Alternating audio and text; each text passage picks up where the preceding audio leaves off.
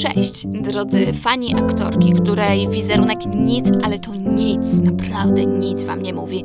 A nawet jeśli widujecie ją na balkonie na swojej kwarantannie, to i tak jej nie kojarzycie, bo typiara jest wam totalnie nieznana. Na początek chciałam wydać oświadczenie.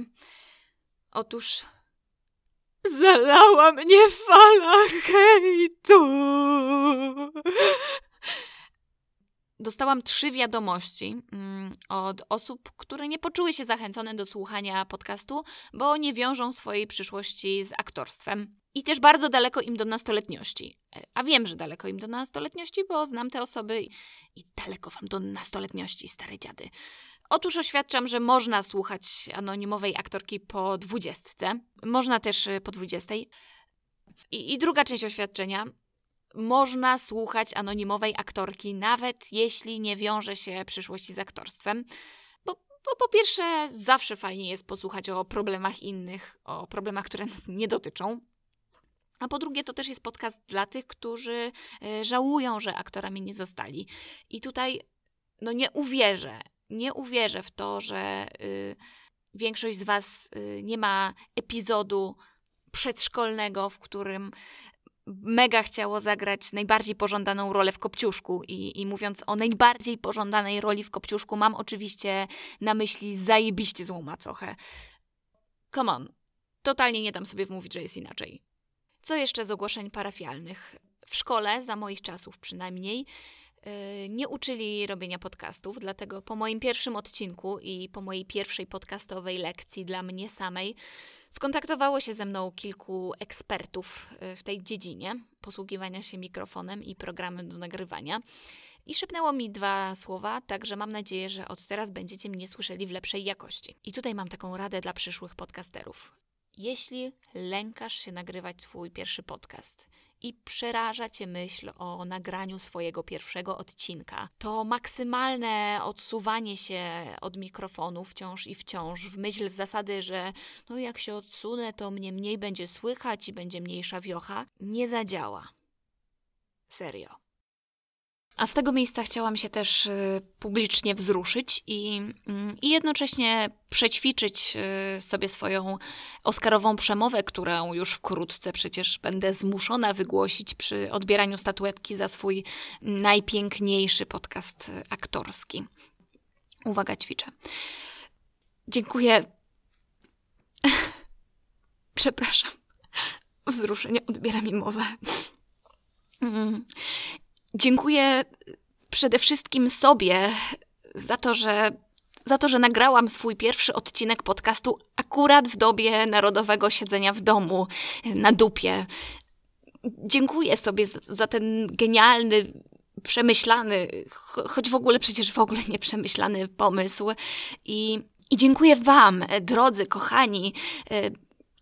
Dziękuję Wam za dokładnie to samo, za co już Wam podziękowałam przed chwilą, także wychodzi na to, że póki co jestem chujowa w podziękowaniach Oscarowych, no ale spokojnie, będziemy to ćwiczyć.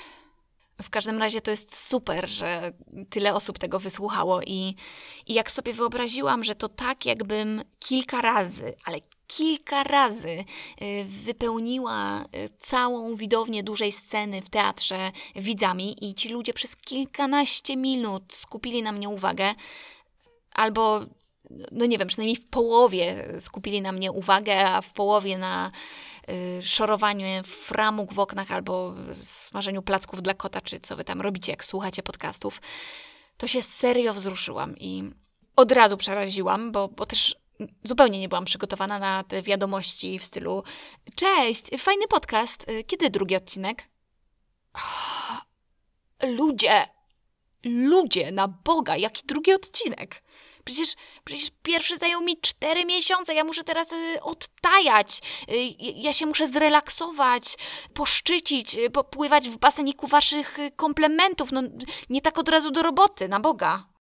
W ogóle widzę tutaj wyższość e, zawodu aktora nad zawodem e, pod, podcastera, jeśli taki zawód istnieje.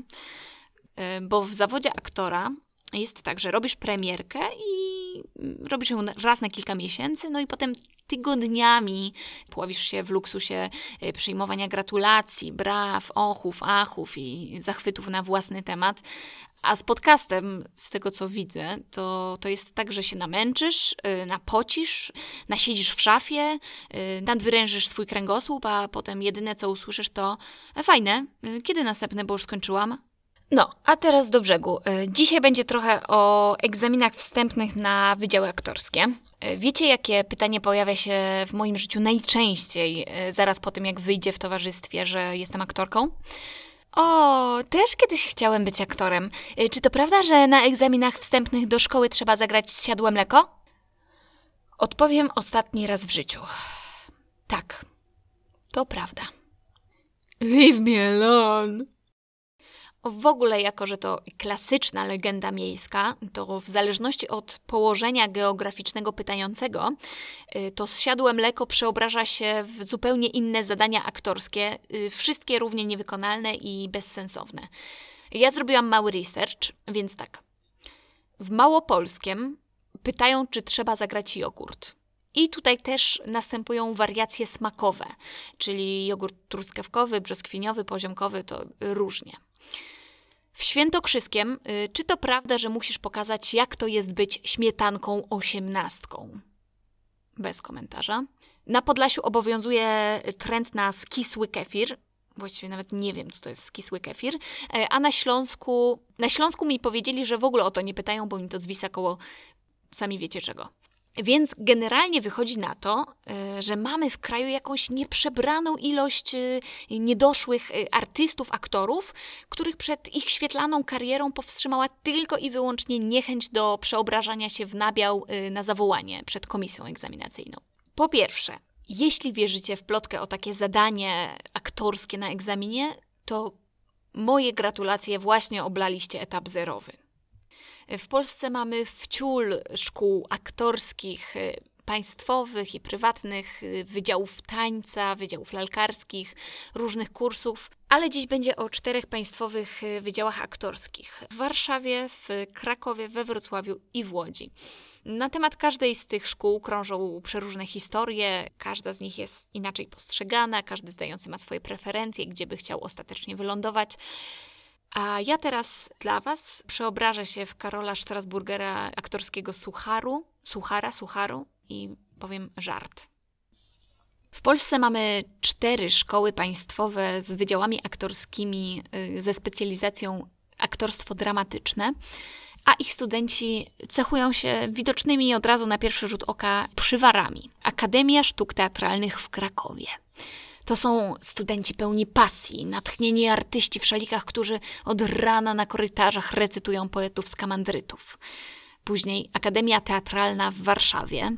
To wiecznie zabiegani studenci AT, którzy wpadają na próby teatralne do swoich dyplomów tylko wtedy, kiedy znajdą chwilę pomiędzy dubbingiem w bajce Disneya a planem serialu dla HBO i łódzka szkoła filmowa.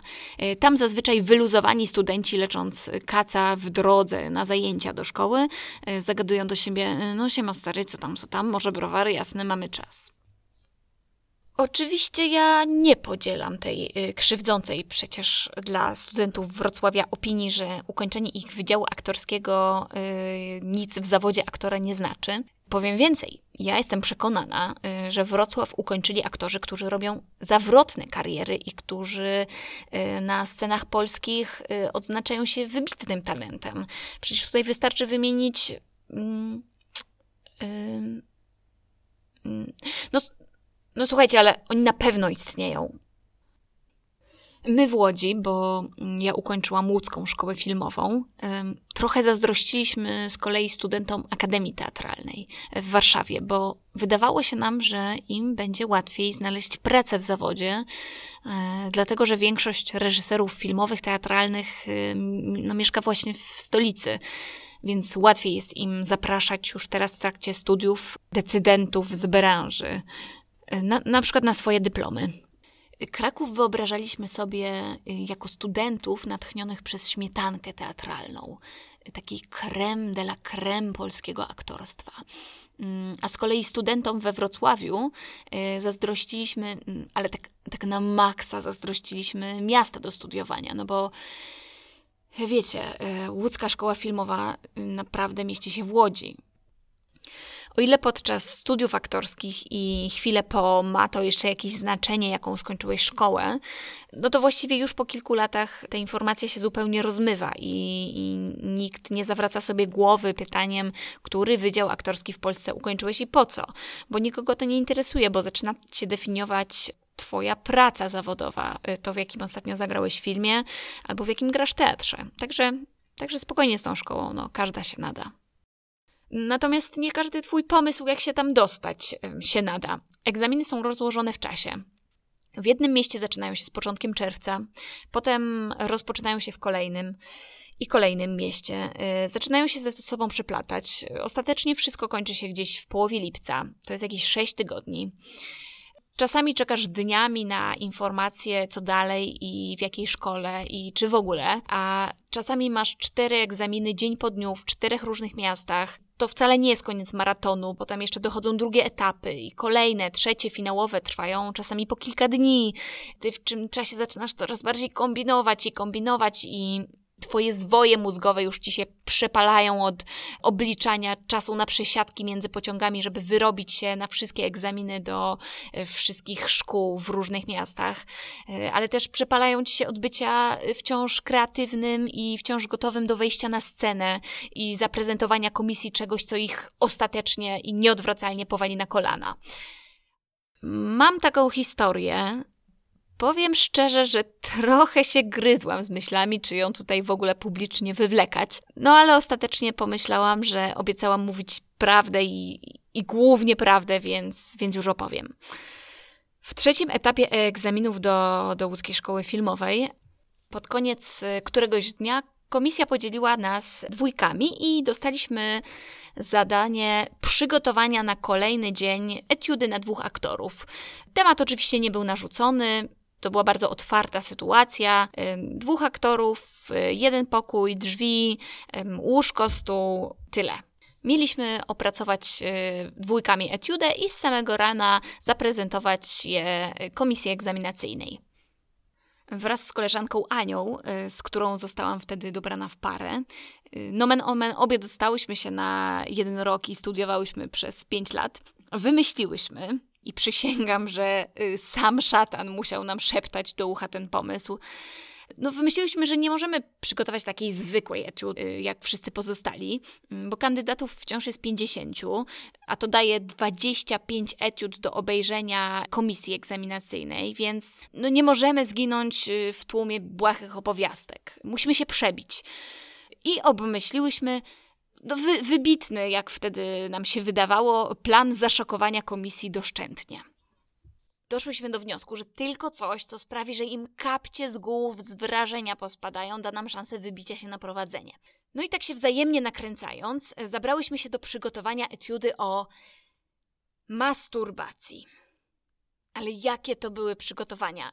Ja w te pędy zadzwoniłam do rodziny gorączkowej im opowiadając, że to jest super świetny pomysł i że tak wyglądają te studia, że tutaj trzeba być odważnym, mieć jaja. No i czy oni mogliby mi powiedzieć, e, jakby zareagowali, jakby na przykład e, nakryli któregoś z domowników na samogwałcie. Potem ochoczo zabrałyśmy się do pogłębiania naszej pewnie lichej wiedzy na temat technik onanizmu w studenckiej bibliotece, czyli po prostu no wiecie, po prostu obejrzałyśmy masę porno, tłumacząc temu biednemu, zafrasowanemu bibliotekarzowi, że, że to jest do egzaminów, że my jesteśmy kandydatkami, że właściwie na to nam kazano. Następnie przyszedł czas na ćwiczenie tej etiudy w takiej udostępnionej salce. Po kilku godzinach y, intensywnego treningu aktorskiego, mm, my w pełni usatysfakcjonowane, i wydaje mi się, że w tym znaczeniu stwierdzenie, że byłyśmy usatysfakcjonowane, nabiera zupełnie nowego znaczenia. I tutaj wkracza element boski. Zamykając drzwi do tej sali ćwiczeń, napatoczyłyśmy się zupełnie przypadkowo na jakichś dwóch studentów z drugiego roku, którzy y, zaoferowali nam swoją pomoc, jeśli potrzebujemy takiej pomocy przy etiudzie, przy przygotowaniu. No, myśmy się chwilę za nią namyślały, bo w końcu dzieło miałyśmy ukończone, ono było genialne, a my byłyśmy z kolei głodne, no ale ostatecznie tam się zgodziłyśmy i przyjęłyśmy tę wyciągniętą rękę. Otworzyłyśmy z powrotem tę salę, y, dwóch studentów zasiadło w rogu, a my zaprezentowałyśmy ten spektakl tragedii i, i rozkoszy w jednym. Nie muszę wam opisywać min niczego niespodziewających się chłopaków i szczerze powiedziawszy, to do dzisiaj myślę, że opanowanie wybuchu śmiechu było dla nich chyba najtrudniejszym zadaniem aktorskim, z jakim się kiedykolwiek zmierzyli w swojej karierze. Ostatecznie odwiedli nas od tego pomysłu, tłumacząc, żebyśmy może szokowanie zostawiły sobie na swoje ewentualne kariery celebryckie, a tymczasem skupmy się na pokazywaniu podstawowych emocji na scenie. Także Korkos, Bondyr, dziś dziękuję Wam, dziękuję za tamtą interwencję, bo gdyby nie Wy, to komisja egzaminacyjna zamiast mnie przyjąć na filmówkę, pewnie spaliłaby mnie na stosie na dziedzińcu szkoły. Swoją drogą, jakieś trzy lata po studiach dowiedziałam się, że wtedy w trybie natychmiastowym opowiedzieliście o naszym wyczynie całej szkole, ale spoko, wybaczam to wam, bo, bo też bym to wypaplała. Także ci, którzy myślicie o karierze aktorskiej, to wyciągnijcie sobie z tej historii odpowiedni morał, a ci, którzy słuchacie tylko dla rozrywki, to obiecajcie mi, że nie będziecie mi tego wywlekać yy, przy każdej możliwej okazji. A teraz trochę serio generalnie mm, to, do jakiej szkoły się dostaniesz i czy w ogóle się do jakiejkolwiek dostaniesz, jest kwestią przypadku. Kwestią dobrej energii, z którą wejdziesz danego dnia na egzamin, albo spotkania uczynnych studentów, którzy sprowadzą cię ze złej drogi, jak w moim przypadku kwestią wypowiedzenia jakiejś trafnej riposty na egzaminie, kwestią dobrego humoru mm, komisji egzaminacyjnej albo Twojego dobrego humoru, Twojego dobrego nastawienia, kwestią stroju adekwatnego do sytuacji, albo właśnie może czasami zupełnie nieadekwatnego, bo naprawdę nigdy nie wiadomo na to, czy spośród tysiąca kandydatów to akurat ty znajdziesz się w tej magicznej dwudziestce, wpływa tak strasznie wiele czynników, że naprawdę nie ma przepisu na to, jak się dostać. Na moim przykładzie, ja ostatecznie dostałam się do dwóch szkół e, z trzech, do których zdawałam, ale przysięgam Wam, że do końca, faktycznie do samego końca nie wiedziałam, czy to się w ogóle wydarzy. Pamiętam swój trzeci etap finalny w Łodzi, to jest etap rozłożony w czasie. Jak już mówiłam, zostaje Was finalnie pięćdziesiątka, ale dostanie się tylko dwudziestka, więc wciąż masz większe szanse odpaść niż się dostać. Wciąż cały czas się boisz. I ja któregoś dnia zmęczona tą, tą niepewnością, tym stresem, przytłoczona informacją, że, że już do Warszawy się na pewno nie dostałam, a z kolei niepewna swojej sytuacji w Krakowie, y, po prostu zadzwoniłam do mamy i, i wyjąc jej w słuchawkę, poprosiłam, żeby do mnie przyjechała no nie pamiętam, może to już było po historii z tą, z tą etiudą o masturbacji, więc może dlatego tak y, ochoczo w 10 minut się spakowała i przyjechała do Łodzi po trzech godzinach, będąc na miejscu y, z, z na oślep, y, zapakowaną torbą podróżną. I zamieszkała ze mną w tym malutkim hosteliku. Spałyśmy we dwie na jednym łóżku jednoosobowym, bo już w innych pokojach również nie było miejsca. E, a ona przez kilka dni cierpliwie wysłuchiwała moich 13 monologów przygotowanych dla komisji egzaminacyjnej. I nie było łatwo, bo egzaminy na studia aktorskie to jest sprawdzian. To jest takie pierwsze przygotowanie do zawodu i czasami właściwie może ważniejsze niż całe studia. Cały ten rozgardiasz, ten chaos, ta niepewność, gdzie cię przyjmą i czy w ogóle cię przyjmą, oczekiwanie na te listy przyjętych do kolejnego etapu, odczytywanie tych list, terminy kolejnych etapów w różnych miastach, te, które ci się pokrywają, te, które musisz przenosić, międlenie się z innymi kandydatami na korytarzach i setki obcych twarzy i ciągłe porównywanie się z innymi, rozmyślanie jak się zaprezentować, czy może coś udawać, czy jednak być sobą, czy może być sobą, ale trochę coś poudawać, brak informacji, dlaczego nie zostałaś przyjęta, albo brak informacji, dlaczego zostałaś przyjęta i to ze złotym indeksem jako y, najlepszy student na roku. To wszystko to jest nic innego jak, jak przygotowanie. To jest taka metafora zawodu, który cię czeka w życiu, jeśli faktycznie pójdziesz tą drogą, jeśli się zdecydujesz, bo Bo wiedz, że od pierwszego dnia egzaminów, poprzez dostanie się na studia, cały ten studencki okres, kariera zawodowa, już zawsze będziesz się tak czuł. Zawsze. Zawsze będziesz niepewny, co dalej. No, więc skoro już Was y, odpowiednio nastraszyłam, to teraz czas na odchamialną końcówkę zwaną kulturalną. Dziś w kulturalnej końcówce o książce Normalni ludzie, napisanej przez Sally Roni, o której ostatnio wszędzie głośno. No ja jej co prawda nie przeczytałam, ale, ale jej wysłuchałam, a wysłuchałam jej niestandardowo, bo na kwarantannowej wideokonferencji z naszymi przyjaciółmi, czytaną przez, no, no nie bójmy się wielkich słów, przez jednego z najlepszych lektorów Polsce po prostu, co było dziką przyjemnością. Ale jeśli nie macie przy sobie takiego y, Filipa na wyciągnięcie kamerki w laptopie, no to wciąż opłaca się po nią sięgnąć, bo gwarantuję Wam, że wrócą we wspomnieniach wszystkie nastoletnie rozterki miłosne i ich dramy i, i śmiesznostki. Tak, kulturalną końcówkę za każdym razem będę czytać głosem jednej z postaci z polecanej książki, możecie obstawiać której. I zachęcam Was do gromadzenia się. Tutaj, jeśli ktoś utnie moją kwestię, to pewnie pójdę siedzieć, więc proszę nie róbcie tego. Zachęcam do gromadzenia się na wideokonferencjach i wspólnego czytania sobie książek, bo to jest po prostu super. I będziecie mieli odhaczone kontakty z bliskimi bez konieczności rozmawiania, co też jest czasami super. No i cześć. Mówiła do Was anonimowa aktorka.